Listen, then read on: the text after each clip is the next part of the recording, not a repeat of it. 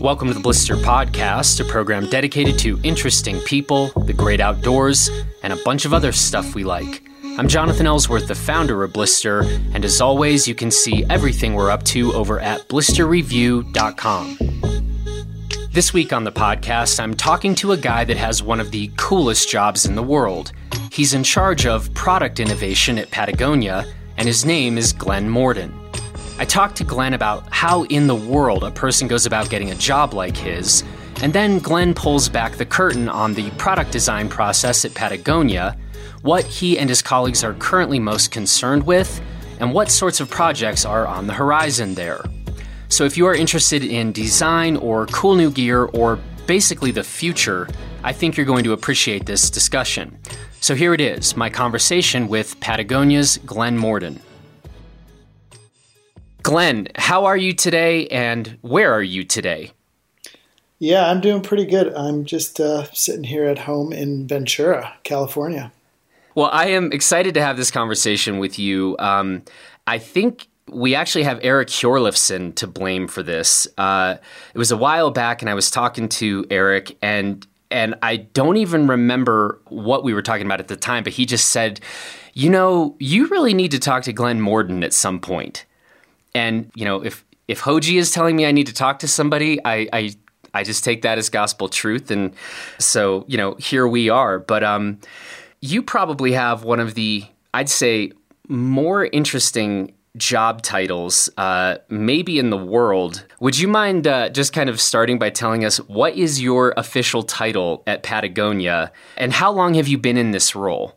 Yeah, I um, feel very lucky. There's not many days that go by that I don't say, man, I, am just the luckiest person on earth for what I get to do. But um, so at this stage, my role is that I lead our product innovation group. And um, so that's really uh, a pretty cool role that allows me to, you know, work in a lot of different capacities of product creation.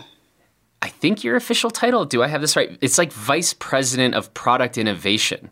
Yeah. Is that right? So, I mean, that sounds pretty pretty out there. It's pretty uh, pretty pretty accurate though. I work as a VP of product innovation, and that uh, spans everything from our materials uh, creation, our um, R and D, our advanced R and D, through to product testing, fit, and our product development. So um, yeah, pretty much everything that goes into creating product at Patagonia.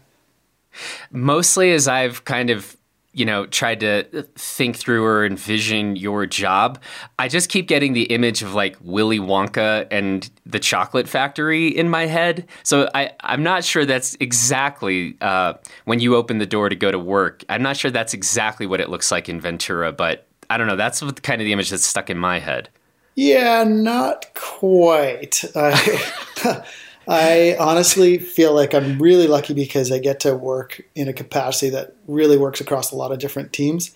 And um, more so, I work for everyone else. I definitely have had a super fortunate career as far as being a, a you know an outerwear designer and starting out as a backpack designer and wetsuit designer, and just feel really lucky that I've been able to apply um, that journey at Patagonia, and then now working in kind of a leadership role which allows me to you know help those who are now coming up and doing what I was doing when I first started. So um, I definitely feel like that's where my sweet spot is, is that I you know get to help kind of carve out great process for those who are following in behind me. So yeah, definitely. Um, and I feel like that's that's pretty cool. It's definitely hmm. pretty sweet to be able to now take all those things I learned along the way in my journey and then apply that to to the team that are kind of coming up now. So yeah, yeah. Well, I want to actually talk a bit about this journey because I'm sure there are a number of people out there who are like, how does somebody get to be the like head of product innovation at Patagonia? So let's let's back it up. Um, I'd love to just like kind of get back to the beginning. Where did you grow up, and what were you into as a kid? Yeah, that's um, it's definitely a pretty fun story. So I, I love talking about it because um, it seems like it definitely took a lot of twists and turns. Um, I grew up outside of Toronto, Ontario, and up in Canada.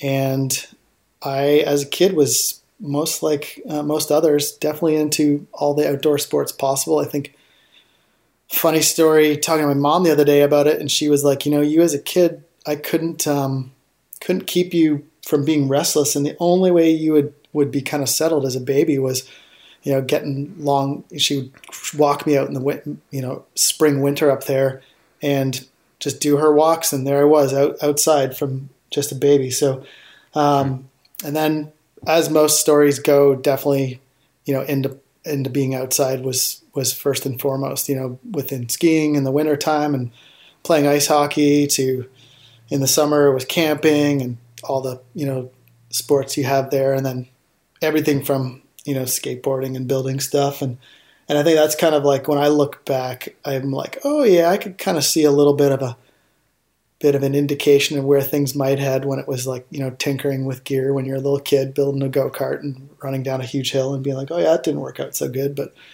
to uh, try to convince your grade eight shop teacher that you know building a snowboard was a good idea, and then that was like, oh, let's go and like take apart my dad's old ski boots and not tell him, and then make some bindings and go out to the local hill and see how that thing fared, which didn't go so great, but it exploded upon first descent. But uh, to you know, like building skateboard ramps and you know doing all that kind of stuff. So we were pretty pretty much like what I assume most kids were like, just up into anything you can get yourself into. So.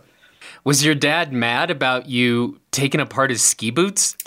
Um, I think I probably get the gear collecting from him. I think he had enough pairs kicking around that he didn't okay. quite get too bummed out. I wouldn't take his like brand new like okay fresh pair of Koflachs or whatever he had at the time. But um, yeah, uh, but yeah, we kind of like refashioned some like sheet metal and some like I think it was like just some like drywall nails and like you know slap this whole thing together, cut some water skis apart, and we're like, we got this. Like this whole snowboarding thing was we were going to nail this, but. Um, yeah, that that didn't quite pan out per se, but um, it's all about the tinkering process from the get go. Is like just trying to find ways to have fun, you know. So you were kind of a born tinkerer, um, but I'm curious if you know if just starting to tinker and pull stuff apart as a kid, how you look at that versus um, say the formal side of your education. Again, like you're a guy who is the head of product innovation at Patagonia. i would love to hear you speak to the kind of your formal education. What was that route? And did you feel like that was super, you know, kind of critical to getting you where you are today? Or are you kind of like, man, it really was about the tinkering? yeah, I think like it's a great question. I kind of want to say that there's like parts of it that if I look back on it, I definitely love the way it got put together, and it wasn't by design um, by any means, but like even back into high school, like learning about design from a standpoint of like drafting class and architecture early on, like that was something I, I gravitated towards. I was really lucky. I went to a, a high school that offered those kind of classes. And um, so I was already kind of starting to do it, you know, but it was in my mind it was the way I was doing was definitely suited for my skill set because, you know, like I wasn't necessarily super artistic growing up in high school and what have you, but, um, but I was always like kind of into that like precision work and like, you know, you get into like drafting classes and like intro to architecture when you're in high school and you're like mechanical pencils or like on ruler edges. So you're getting into kind of like that precision work. And at the same time, I was obviously super into ski racing, and my dad was a ski coach and let me tag along for a long time in like our little kind of local series when I was much too young to be on the team. But by the time I finally turned, I think 12 and 13, I finally got to be officially on the team. So, um, so you know, I was like starting to kind of get that like itch of that. There's like a you know, tuning a ski is just like doing some drafting, you got to be pretty accurate to get good results. And then when it gets a little bit more formal, definitely is a little further down the line. But um, honestly, I really didn't have the kind of like equation that you could study and design the things that you use outside. That was like still kind of a black hole. And but it wasn't until I took um, kind of a turn after like my first degree, I kind of focused on you know, kind of the general arts and kind of came out of it with a degree in geography, sustainability, and fine arts. And, um, hmm. and I started to kind of get into the artistic side. And, and I remember kind of coming out that degree being like, still haven't quite put the pieces together on where this is all going to go. And I was like, I'm going to go to design school. And, you know, product design school seemed kind of interesting. And I had a really close friend who had like actually been t- uh, taking a course in industrial design. And he was building a, um, his thesis was building an uh, impact kind of flotation for water skiing, for slalom water skiing. And at the time I was definitely doing that in the summer. And I was like, man, that's pretty crazy. Like, that's really cool. Like, you're actually doing something that we love to do in the summers, which is water ski. And this is your school. And it was like, so that was like the little blip in the radar. Mm-hmm. And then, like, my favorite moment in schooling was when I was in, so I did my, um, went to design school in Toronto. And at the time, I had just come off taking a year off of um, school and doing the traditional Canadian thing, which is grab your rucksack and go traveling around the world. And I did that with like a focus on surfing and like just traveling and exploring the world and South Pacific. And I was like, this is awesome. And, but it was kind of like really starting to align that like that was the passion is like being dedicated to your sport, whether it be the mountains or the ocean was like so driving. So that put me back in school and I was doing a general design program where you're exposed to all of the different disciplines, whether it be graphic design, whether it be interior or space design, or be industrial design, um, and more focused on product. And when I came out of that, I was like really sure because I had had this year off where I've been like, you know, learning about what what drives my passion, and then to like then apply that to education. I was like, okay, I am really like set up here, and but the surfing thing had kind of was a bug, and it kind of caught me. So before I could even finish my first semester in um, in Toronto, it kind of was like, okay, the only place on the map in Canada you can surf is either the East Coast or the West Coast, and I was kind of like, this is a no brainer. I'm going to move out west. So piled in a buddy's station wagon, and um, we drove uh, to Vancouver, and I transferred into the industrial design program. I found this kind of passion that was was actual product design versus the other disciplines and it was just it was perfect. You know, I had I had been out west before. I had done like the pilgrimage to Whistler Blackcomb as a on spring break, and took my at the time 200 centimeter slalom race skis, and you know mm-hmm. dropped into the west cirque of Whistler, and you know Tom Tom hawked my way down that, and was just like man oh man, like as a ski racer in Western New York growing up, you're just like those are some big mountains, you know. So, um, and then formally uh, with the education side, the, my I guess my fondest memory was in my second year class um, of industrial design. We had a class called soft design, and I really didn't know what I was getting into on this one, but it was like you know just a course that you had to take, and I kind of thought that it was maybe be like some derivative of furniture design or you know like sculpture or something. And so I show up, and the teacher is one of the early designers that helped uh, start when Arc'teryx started. And hmm. it turns out this was a backpack design class, and we were wow. we're going to be making like chalk bags for climbing, and you know uh, hip packs for rock climbing. And I was just like, my mind was blown. I couldn't believe that this is this was real. Like that we actually get to to make all of the cool stuff that I had been using my entire life, I was like, this is insane. Like, this is the best ever. Like, what a perfect fit. Like, all along I've been tinkering and messing around with my gear. And then all of a sudden, I, I kind of happily accident find out that, like, I get to get taught this as a kind of discipline.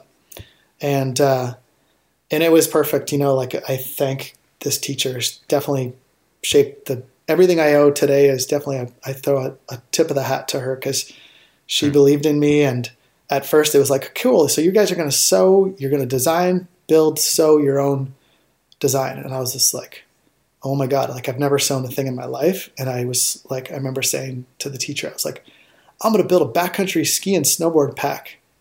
And she's like, you're absolutely out of your mind. You don't even know how to sew yeah. you should probably like ratchet it back a bit and take something a little bit more like digestible that you can handle. And I was like, no, just give me a chance. I'll, i swear I'll do it. And um, sure enough, with a fair bit of fortitude and a lot of like late nights and bleeding fingers, I pulled it off, and hmm. that was it. And I was like, you know what? I kind of learned that in design, if you really put your heart and mind into something and follow your passion, um, it works out. And it just like I just was really lucky that I found someone like that that really spoke to me. And and honestly, that I still take those lessons I learned then today. And if as a designer you have a passion and you have a skill set, if you apply those things, you can always kind of like um, create great design because it's driven by your personal passion. And uh, and yeah, so. Hmm. Mm. Okay, so how old are you when you're wrapping up design school? Well, as I said, so it was my second kind of yep. go around the track there. So I finished design school when I was 28. Okay. Yeah. And then you're like, I'm gonna try to go get a job somewhere. I, I guess is that yeah. How that and went? so I was really lucky. Again, the design community in Vancouver is really strong, and it's pretty hmm. small in the outdoor community. And so I was really lucky. Um, I think after that second year, there's one more like little little journey when I, I decided that I was like, I really took to heart that like the whole course was based around like have an idea, build it, test it, and then you know how you did. Like your design is not graded on like what it looks like; it's like how it works.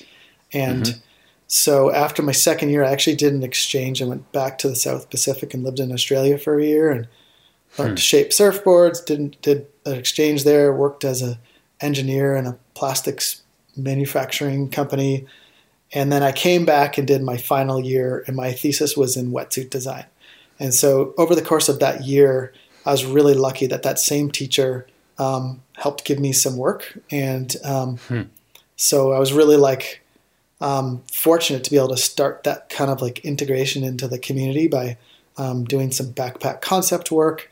And by time you get to your final year, you you know you present your thesis and again mine was in wetsuit design the local outdoor community comes to that and um, i was really lucky that i got a great job at Mountain Equipment co-op um, as a hard goods designer and that was sorry glenn say that again where where was this job this was at Mountain Equipment co-op so mec okay. in vancouver and mm-hmm. that's mm-hmm. like a fantastic outdoor brand um, that does everything from outdoor gear through so at the time, my job as a hard goods designer was working on backpacks, gloves, sleeping bags, tents, and we were doing some a uh, little bit of stuff on wetsuits. So um, yeah, hmm. straight into it. I was really lucky. I mean, I think hmm. that the industrial design program at the school now it's called Emily Carr Institute of Design, and um, so again, that self kind of driven thing was you know, a lot of students would be doing automotive design or, you know, interior design or medical design.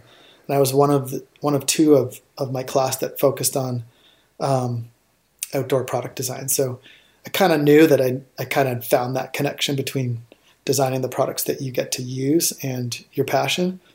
So I kind of hmm. I kind of designed my thesis around my interest and I was like, what better hmm. way to like surf more than do a thesis in cold water wetsuit design? So would it be skipping forward ahead too much to ask then when did you start working for Patagonia? Yeah, no problem. I mean, I, I was really lucky. Uh, as I said, great great job out of out of design school.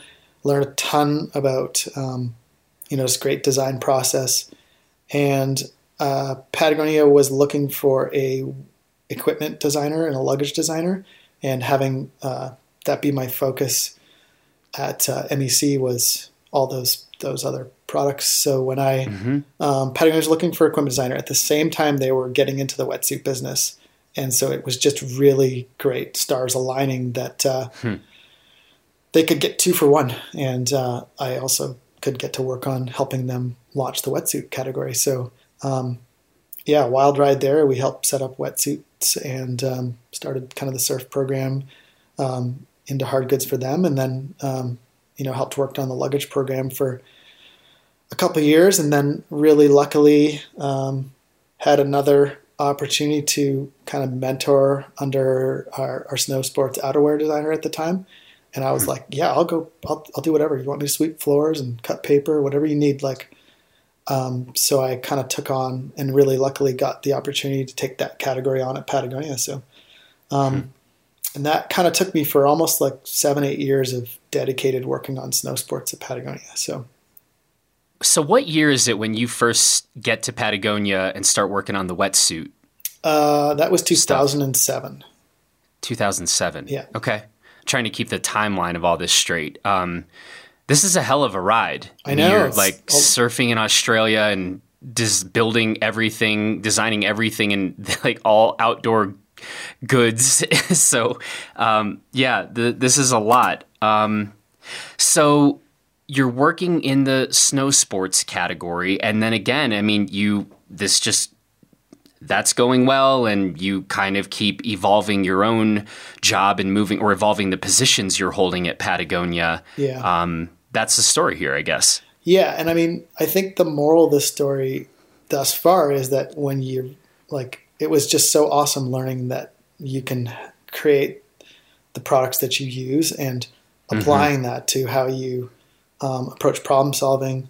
Um, and that's kind of what I got was really lucky is I, I've all along had really great mentors and people that have like pushed me both in skiing myself when I was younger to um, great bosses. And at the time, I had a, a, boss at Patagonia when I started doing snow sports, and you know, I took that on as like coming from more of a uh, product as gear or clothing as gear point of view. So like because I had a lot of experience designing backpacks and wetsuits, and this kind of more applied product versus and like gloves and sleeping bags and tents. Like they're super functional, right? So when I came into the outerwear side of things, it was you know new territory for me. So it was like learning a new craft, but taking my ability to you know do industrial design product solving.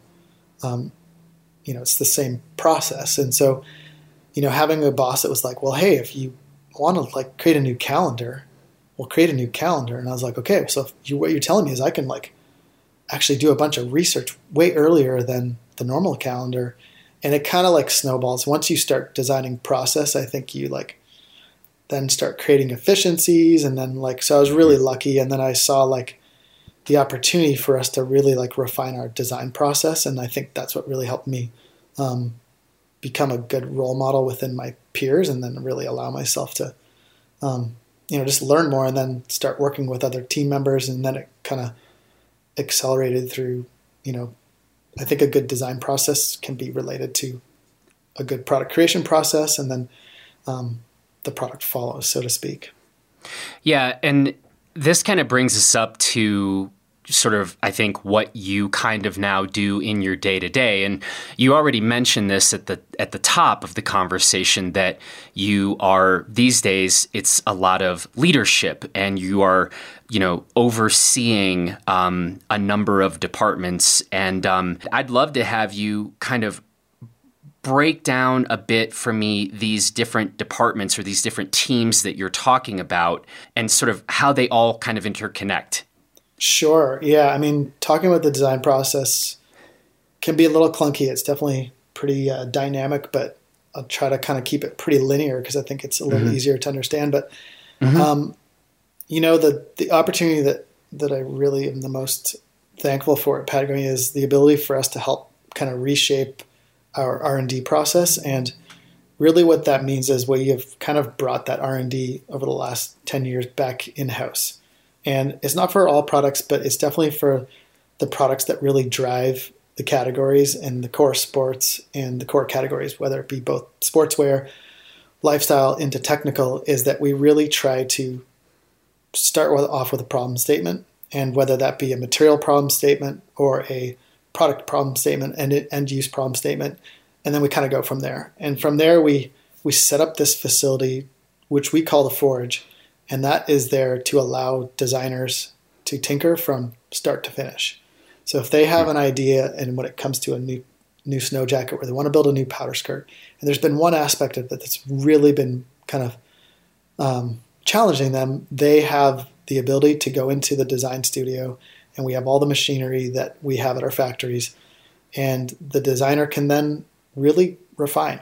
They can make 10 different powder skirts for their solution and if that idea never takes off, they've tried everything. And it's really that ability to like go back to that initial problem statement is like, is this too bulky or is this not durable enough? And um, So that's what we've built up with our R and D studio, and that's kind of like I think what we talked about the other day. But like this is really what's super special for product design at Patagonia these days is like, and it's it's not like this is something that we invented. You know, like the mm-hmm. best part about it is this is the way Yvon was doing it back in the day.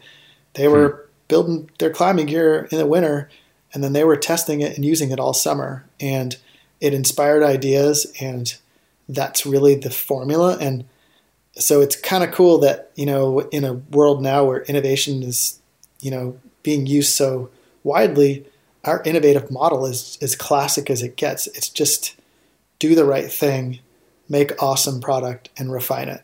And so the way we kind of have it mapped out is you know we have set up our innovation team to really kind of work on like various levels of problem solving whether it be really long term you know large impact reduction problems that we're facing in in society today. And those problems could be anywhere from you know 5 to 10 to 15 years out. And they could be even further.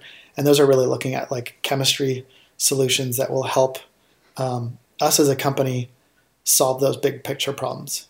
And the the area where I think we were talking more intimately about the other day was kind of our 3 to 5 year advanced R&D process. Mm-hmm. and what we have within our our Forge group is a team that really focuses on problem solving and form factor discovery that is got the time to really incubate. And so they have the time to really work on something. And they're paired with our design team, which makes the products that we all see and use every day. And those guys kind of work on a two to three year. And so there's a mm-hmm. lot of overlap in those five years uh, to what you guys see. And so a classic example is ideas come from anywhere at Patagonia. They could come from um, core athlete use, ambassador um, experience. They could come from customer experience, and sometimes they could come from you know business adjacencies. Whether we see something in another industry that's really inspiring. Um, and so once we kind of identify a problem, we then kind of have the resources to say, okay, let's go out there and develop a new material. Um, we have a we're paired with a material development team that can go and explore the space, whether it's, you know, we want to find something that's more breathable, more waterproof, more durable. Um, and so once those guys have kind of charted ahead and they're like um, discovering that, you know, that fabric solution, um, we then have this advanced R&D team that can work in the design studio alongside our like core snow sports designer. And that group can brainstorm and tackle it from all areas. So we can get it from the fabric idea, we can get it from the kind of core use idea, and then we can get it from like the actual building idea. Does that kind of make mm-hmm. sense? Yeah. Yeah. Sweet. And and I think too, like so there are the folks there that are kind of working in this 3 to 5 year element. But then there are other folks that are kind of looking more into kind of like a, a longer term, say five to 15 year range. And, and I guess the job there is to, as you mentioned, like with, with chemicals, figure out and forecasting and really trying to see like how similar or different are the materials that we're using today. How's that? What's that going to look like a decade from now? Where where where might we be able to go? Is that that fair enough? Yeah, and I think right now we're like we're definitely in a place where I don't think we've been. Is that is there a sense of urgency where I think that right now we're really seeing like this acceleration of like our impact is being pretty widely recognized. So I think right now I think there's a moment in time where we're really learning um, all of the impacts that things have that, the products that we make in the world are having, and I think we're really kind of trying to get up to speed very quickly. So I think more so than forecasting, I think we're really like mm-hmm. being super diligent about about the things that are happening and to to try to reduce the impact of making these products. That's a significant or kind of chief concern in what folks are looking at. I think so. I mean, the Patagonia's business model has always been build the best product, um, do un, do no unnecessary harm, and use business to inspire. And I think these days, like, um, it's just not the way it once was. I remember, you know, ten years ago, we were like, a great quality product that lasts a long time is good enough. I think what we're realizing now is that it can't just be a long lasting product and a good quality product. It also has to be like somewhat contributing to making things better. Mm-hmm. And I think the increase of using recycled materials has shown great, um, you know, great direction and progress, but that's just scratching the surface. And I think the ability to build um, more circular economies with, you know, recycling and also repurposing gear and you know we have our worn wear program where we actually can keep products in the wild is you know these things everything we can do and we're learning as much as we can. And so we're by no means saying oh we've figured it out. But what we're saying is that every time we get a new idea it's like really important to like resource it. And i think that's where we're at right now as a brand is that we're you know staffing up to be able to solve these problems. Yeah. So related question and I want you to answer this spe- like primarily with your designer hat, your product designer hat on, right? Yeah. True, true or false?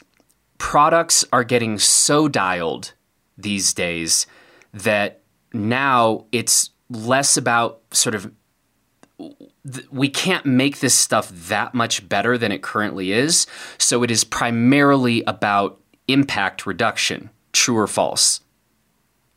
Uh, I wish there was like three ways to answer that, or two different, true, well, true and false. And we've got we've got a minute. Yeah, because if it's a multiple three, choice, three ways. It's if it's a multiple choice, it's A, B, and C.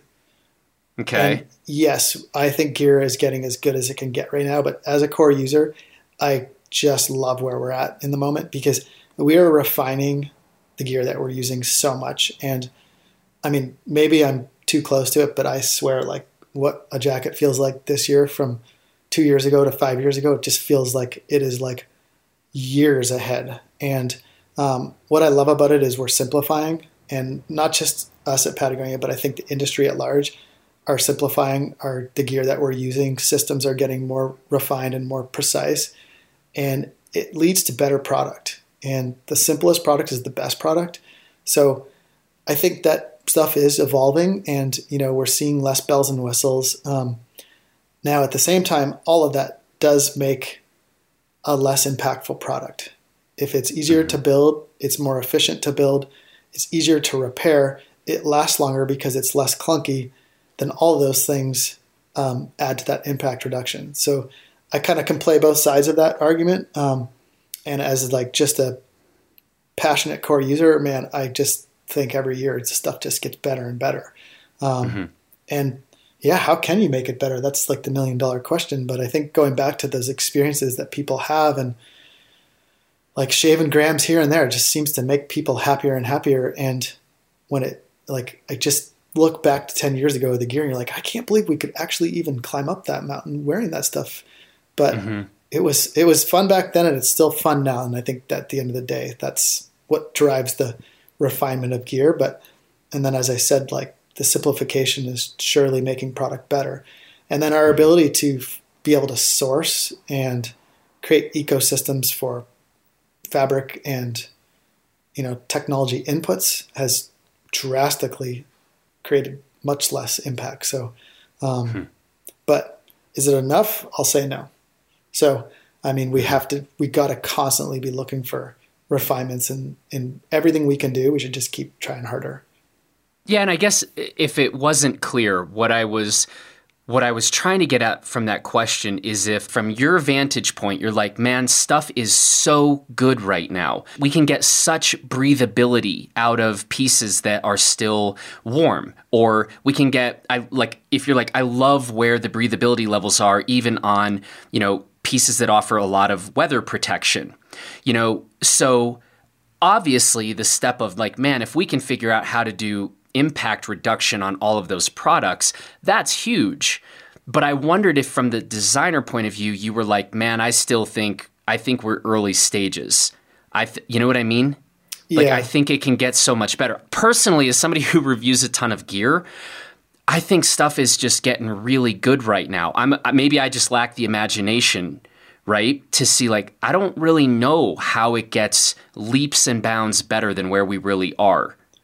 Yeah, and I mean that's I kind of again have two answers there because I want to answer the question about where how we make it better, and I, I feel like we're just we keep scratching the surface and going deeper and deeper on solving those problems that you're talking about. And like what we think now is like fantastic is just going to get better as far as the gear side. And I think mm-hmm. what's really cool about this time we're in within the outdoor space and the outdoor industry is that the ability to get better inputs to those products is becoming more readily available. And I think yep. the consumers' um, desire to to do better with their purchasing um, is also helping. Like we're really lucky, and I and I think we are just scratching the surface. And I desperately, I call myself the internal optimist. Internally, I'm really positive because I really believe that deep down we're turning a corner and we are going to be making better choices in our product. And down the road, we're going to look back and be like, oh my God, this product is so much more responsible. It is way better for the customers that are using it. And we've really done a good thing. Mm-hmm. So I have a lot of hope. Okay. And I totally believe that this can happen with a balance of making the most technical, advanced product and making it super responsible at the same time. I do not think they're mutually exclusive. I think for sure we can like we can both like keep evolving um, the level of the gear and also like its ability to make products more sustainable, more responsible. What are one or two of your favorite products that you've worked on at Patagonia? I think that as a designer, you get to work on a lot of problems, and some of them don't quite um, to keep they stay with you. And so, I mean, I wanted to tell you that the PowSlayer was definitely one of the favorite projects that I've worked on because it's something that's been near and dear. Um, it was one of the one of the projects that I've worked on in all the different iterations with a couple different designers along the way and a bunch of athletes along the way. But I want to say the my favorite product that I've worked on recently was the the Descensionist BCT touring kit. Mm-hmm. Mm-hmm. And I want to say that because, and I thought about that actually this morning before we were getting on this call here, is that it's my favorite because it's not done. And it's hmm. still a problem that I haven't totally mastered. And I love what we've done with the Past there. I feel like we made an amazingly versatile, um, all around, you know, powder hunting kit that you can use both inbounds, out of bounds. You can ski tour in it. You can uh, storm ride in it. Like it, it's just fantastic, right? And uh, like it's passion project. Like I love the fact that we made like an awesome free ride product for for folks, and you know, and it's always going to get better, and that product will kind of incrementally improve year after year because we'll keep fine tuning it. But with the Descensionist, that thing dates back to many different versions, and why that's one of my favorites is because not done. And um, I think what we've done so far is really cool about bringing this concept of making a more comfortable, breathable system for ski touring, yet at the same time giving you like awesome weather protection. But what I'm excited about is I really think that that's that te- that concept of breathable, waterproof membranes is going to improve, and we're just starting to like understand what moving in the mountains is all about. So, um, yeah, that's that's kind of my favorite, even though it's the hardest one I'm working on and still working huh. on. Yeah. Huh. Can you say a word more about that? You just said we're just starting to understand movement in the mountains. Yeah, and I think that from that standpoint, we we kind of talk about active insulation or active membranes and kind of active protection. And when I say moving the mountain, moving in the mountains, I guess it kind of mean moving in the mountains more comfortably. And mm-hmm. what I mean by that is that we've moved in the mountains pretty efficiently and pretty effectively for a long time. And what I love about this time we're in now is that we're able to work on outerwear that allows us to be, you know, well protected, but allows it to breathe more, be more comfortable, and be able to keep your kind of layers intact for longer.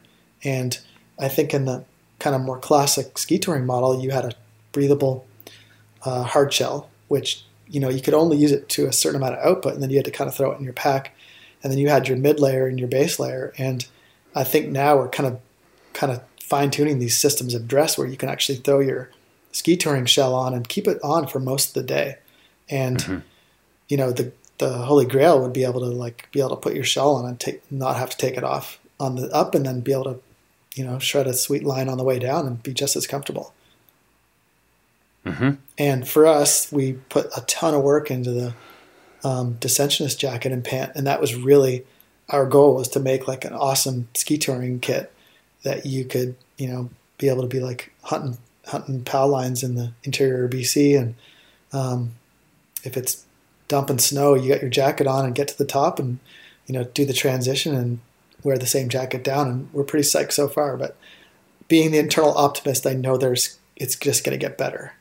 Hmm. Hmm.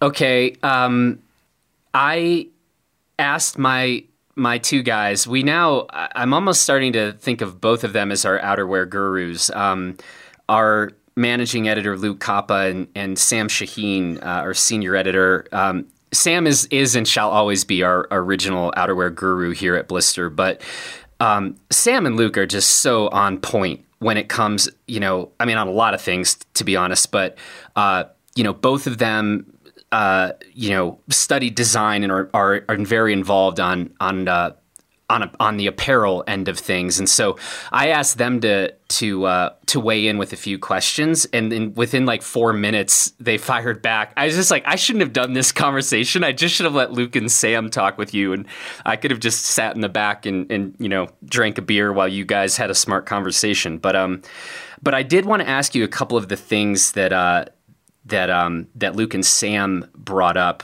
Um, one of the things that Luke asked was, "Are there any areas, let's say in the realms of like materials, construction, finishing, or fit analysis, where you are seeing a plateau, or where do you see the most potential for improvement?"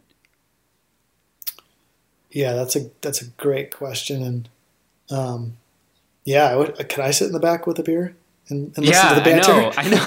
I know.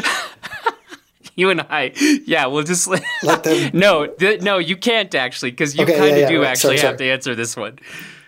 Um, right now, I'm super excited about this concept of active insulation uh-huh. and um, synthetic insulation, to be more specific, um, because I think that for most of us that are kind of in that ski touring kind of focus, we end up doing a lot of stop and starting. The best time to go skiing is when it's dumping snow and it's generally pretty medium to kind of not, not crazy cold. You know, it's like that zero to or negative five Celsius to zero when it's just like when you're a kid. You remember when you go out and build a fort and you know outside and you're just like playing with, with the snow. It's the best ever. And that time when you're ski touring, for me, is when you get the wettest. And so mm-hmm.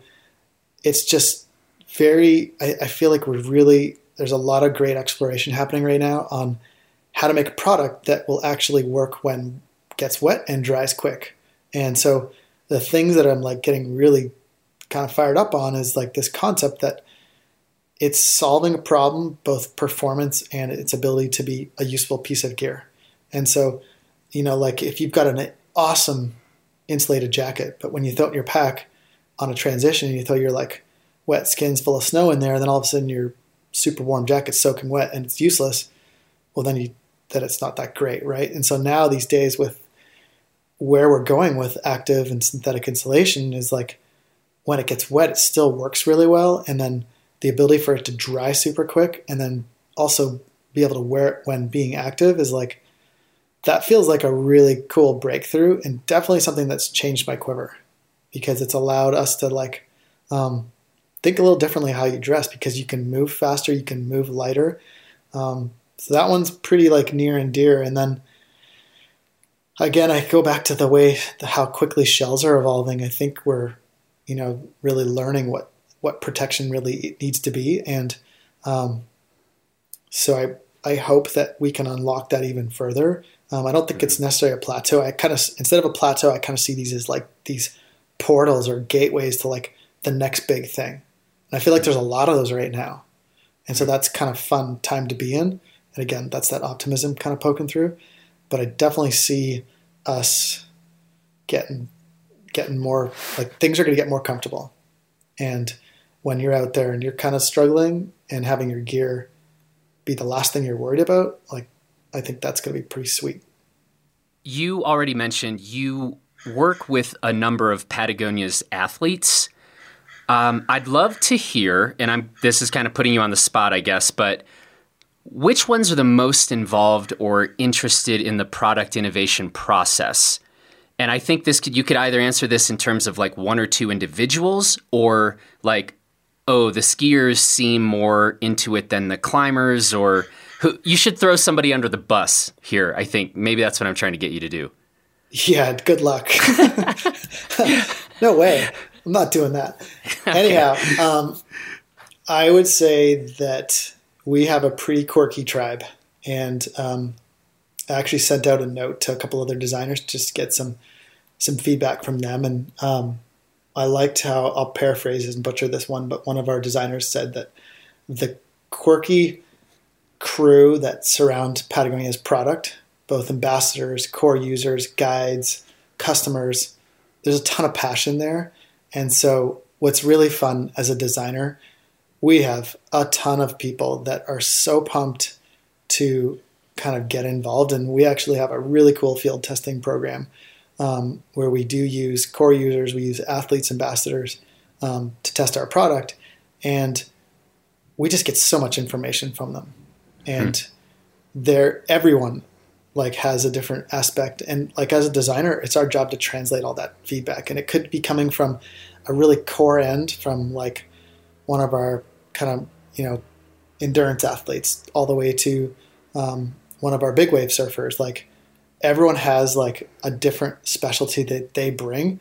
So like i can't throw anyone into under the bus because like we have and i think that's what's really cool about our community is like everyone has their own point of view, and it's the ability for a designer and a team to take all those points of view and kind of translate that into the best product. I feel like that's part of the design process, and that's what what the customer gets is that translation. Hmm. Yeah. Hmm. Okay. I have another question from Luke. It's kind of from Luke and Sam, and, okay. and this one just cracked me up. Uh, so bear with me because I'm going to pretty much read this verbatim. Why do you think soft shell products like the Knife Ridge slash Knife Blade haven't been very successful? We, meaning Luke and Sam, uh, absolutely love these products and frequently despair over their death. Mm. So, do you think the consumer will ever be able to widely accept not fully waterproof soft shells like the knife blade? I'm not done yet. Luke's follow up question. Follow up Please make more stuff out of PowerShield Pro. Sam and I would throw a party if we could get another product like the knife blade or old Alpine guide pants. And Sam's response to that was, we would throw a huge party. Awesome. that is all. My first answer to the question is you are not alone. However, okay. um, it is a the soft shell space is uh, it's always been a challenging one because you can't make any promises and what I mean by that is you can't say it's guaranteed to keep you dry or it's mm-hmm. guaranteed to keep you breathable. It's just really good at doing everything. And I think mm-hmm. like to I, will ask them a question back and mm-hmm. I think what happens is at the end of the day, and I'm not going to be too facetious here, is that a lot of people can really afford to get a primary piece of gear and they get really like excited about one tool to do the trade. And the soft shell for most folks is kind of a quiver piece, meaning that you add it mm-hmm. to your like system. And so like if you're flying yeah. in on a hut trip and you know the weather's gonna be like, you know, you're going to the interior of BC, you're flying in for a week, or you're winter camping, you might have inclement weather. You like that like gray area if it's 100% gonna work, keep you dry or be breathable enough. Like you gotta kind of have that guarantee and that absolute. And I think for me, that's where I've always struggled personally. And I think we have to figure out a way to tell that story better because on the flip side of it, every single person who uses those types of products from any brand is like, this is the best ever. Like, we love this stuff. But it's ability to mm-hmm. tell people how to use it and know that it's going to work. When it, when it works, it works really well. But on the flip side of that, when it doesn't work, it doesn't work super well either. So, and what mm-hmm. I mean mm-hmm. by that is if you do take your um, kind of soft shell out, and then you expect it to perform the same way as your waterproof breathable in a downpour, then you kind of get caught. And I think that's where that like, it's it's the toughest thing. And I'd like if that would be another favorite product of mine, it's definitely goes into like our, our old reconnaissance product, mm-hmm. which was a hybrid soft shell, and mm-hmm. um, that was like the I guess it's called the predecessor um, to the uh, Descensionist, and that was the whole space that we struggled with too. Is like it's it's the perfect piece when it's the perfect piece, but yep. when you need something to do um, more than one duty, I think that's where we that's where soft shells have been the, the tricky one. However, hmm. let's just say we're working on it and we're trying our hardest to crack that code. So I think hmm. it's going to happen because we all know that it, there's a reason why those are our cult favorites. Yep. Hmm. And it is funny. I mean, it, it feels like the people who are kind of more in the know, you know, uh, well, you and Luke and Sam and other people who are really thinking hard about these systems and applications of soft shells versus hard shells. It seems like the more you're actually thinking through this stuff, those are the people who are the biggest advocates of soft shells. Right? Totally. Fair to say? Yeah. yeah. I mean, we had a, when we launched our Nano Air product, for example, it was like so cool for people to like put it on and like mm-hmm. once you put it on, you're like, oh yeah, I totally understand what's happening here. This is soft and comfortable and breathable insulation. And mm-hmm. I think the soft shell thing is the same thing. Like once you get past the trust and you get out into the environment and you start using it, you're just like, this is superior and this is amazing. Um, but I guess at the at the like, what you, the cash register or on the rack when you're like, oh, do I go like guaranteed waterproof or do I go super breathable. And then what happens when I want to go out and I don't know if the weather is going to stick to its guarantee, you know? So, um, it's just one of those things. If I could just give everyone a, a soft shell and we'd, we'd all be, uh, converts, but, uh, hmm. I've got a super nerd question from Sam, mm-hmm. and I love this question because it is fully nerd. So uh, I think you will appreciate it. Uh, hopefully, um, fastening technologies. Things like zippers, Velcro, or snaps. These fastening technologies haven't really changed much in decades. Does Patagonia put time into innovating these types of technologies, or do they already work so well that it isn't necessary? Sweet. Well, I think we've had a good conversation so far, so you'll know my answers before I even say it. But I know we're definitely trying to discover every aspect of trying to improve things. So we've got great partnerships with our um, trims and supply partners, and we we're out there in the same environment, having the same struggles, and we constantly are looking for new ways to simplify. And it goes back to that simplification. So if you mm-hmm. can do something that doesn't require a piece of Velcro or a zipper or a snap, and it'll still effectively work, where that's better solution. Um, that being said, can we improve the durability, the material content of our trims and supplies? Absolutely. And we want to make things easier to use, better to use with gloves on, that don't freeze up, that work well when wet, and have those durability, can be repaired in the field. So we're constantly like, even though we don't actually manufacture those parts, we have great partners and we're constantly asking them to refine things. And so we actually have a whole department that works on that, and that's their only role is problem solving with our um, trim suppliers. And so those guys are like another um, part of the equation that um, is part of our kind of design process. So we, when a designer is like, okay, cool, I got this really good idea for a powder skirt, but I don't know how to fasten it, or I've got this really awesome interface between my boot gaiter and my boot, but I don't have this perfect part, then that team can kind of like really gel together and kind of solve that problem. Mm-hmm. Mm. Mostly, I wanted to ask that just so I could call Sam a nerd. And I just also love the idea of thinking about like Velcro and snaps and zippers as a technology, something I don't really tend to think of. So, th- th- hence the question. You gave a very solid answer. Yeah, um, I mean, it's all in the details, right? Like, it's the touch point. Like, it's all in the details. Every single yeah. thing you touch, and like, honestly, the zipper on your jacket. You, how many times do you do that up and down every single day, right? right? Every Right. time you Zippers tie do- your shoes, you're like every step you take, it's Yeah. because you like those touch points. Like, and I always say this: like, product is like eighty percent like in the design, and then twenty percent refinement in the details. Is like that's what you get evaluated on. All the hard work that like Yeah. goes into it. Yeah. Like people only notice those little tiny things that don't work, and that's Yep. what Exactly. things, You don't know? think about zippers at all until they don't work, and then it's the only thing you think about. Absolutely. And Yeah. honestly, that's something that like it's pretty cool. It's not quite as glamorous as thinking about like some of the other sides of innovation, but that's some of the things that we think about as designers is like how's that zipper get put into the jacket versus how it gets taken out to be repaired versus Hmm. if it does break in the field, you know, like that's part of our design ethos is like being field repairable. So like Mm-hmm. is there a backup? Is there like what what's the customer going to do if all of a sudden they have a catastrophic malfunction? Can we fix it? Can you fix it yourself? Can you like use a ski strap to kind of get through the day? Um, so I think we have to be like the bigger picture on product is like those details are like, man, that's what keeps you up at night for sure. Another question from Sam, and I, I like this one. It, it touches on stuff that we have already spoken to in this conversation, but I'm going to maybe see if I can't get you to tie a little bit of like a percentage to this, a percent number.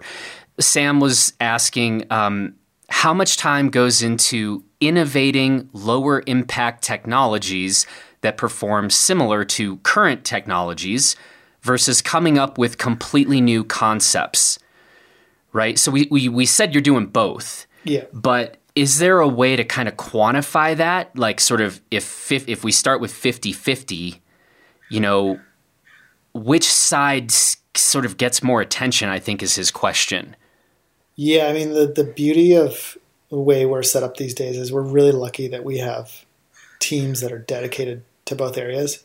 So in the past, I would say that maybe it's always an afterthought to like have to go back and do your extracurricular homework. Whereas these days, we've kind of said that the only way forward is to make sure we're doing everything as good as possible. And so, mm-hmm. and on the flip side, like innovation doesn't just happen because you want it to. And sometimes ideas aren't really they haven't quite come to the surface. So at the same time as you're waiting for the next big thing, or you're like pulling all the levers to like let that happen, you're also going through the process of, of improving.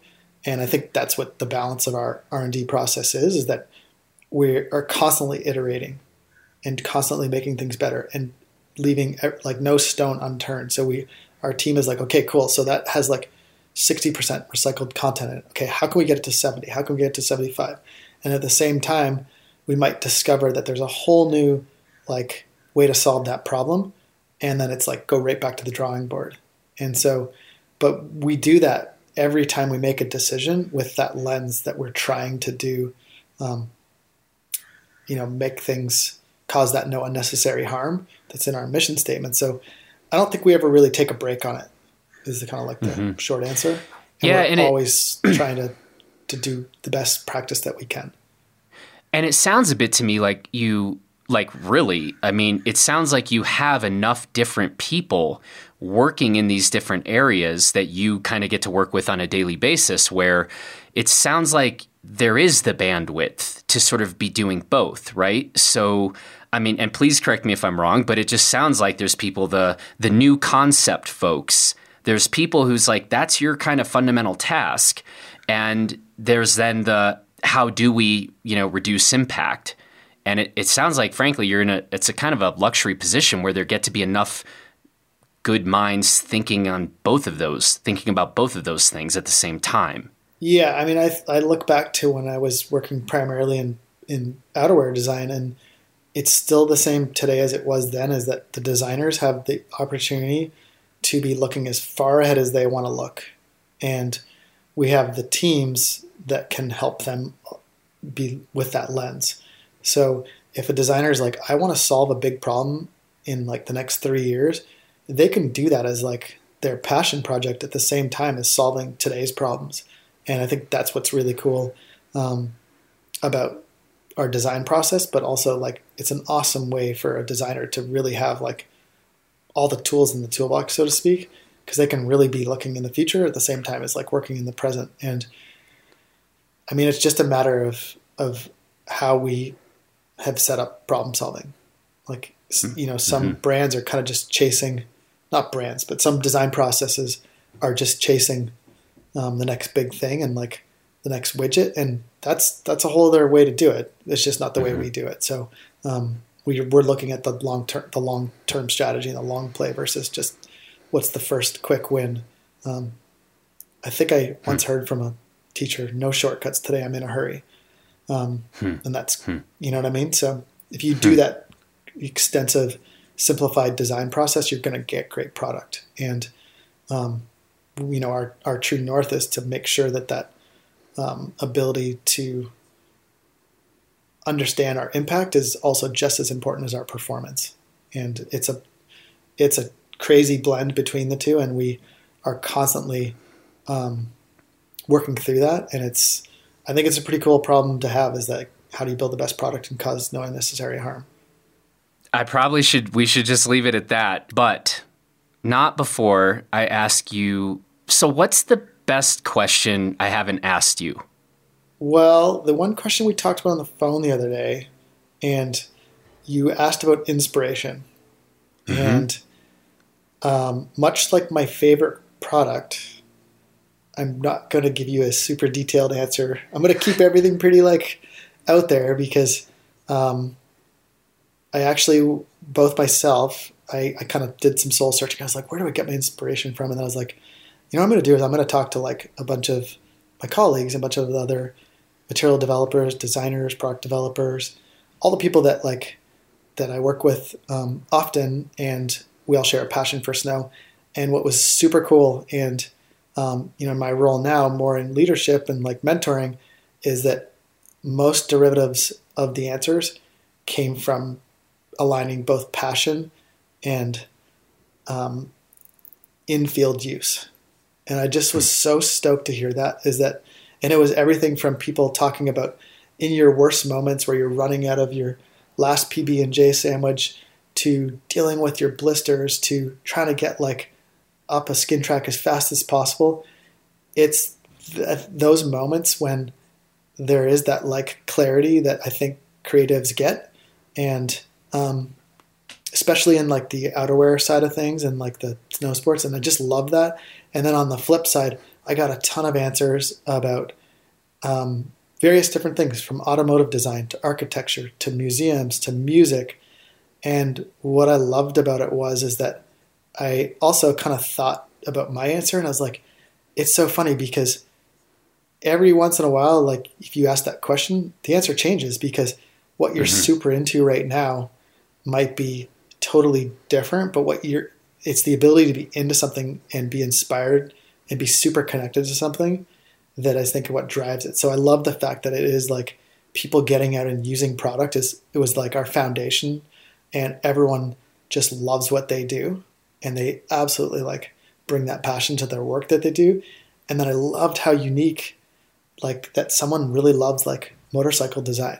They just mm-hmm. love old motorcycles to new motorcycles to someone you know talking a little bit more about like electronics tech and like systems design to then like even as simple as like putting in a skin track and someone being like there's a really like you know traditional way with no kick turns and it's like really aligns with the environment you're skiing and like all that is all like different ways to kind of say the same answer is like inspiration comes from um, the individual but it's like the ability to stay inspired is more important than what more important than what inspires you Well said.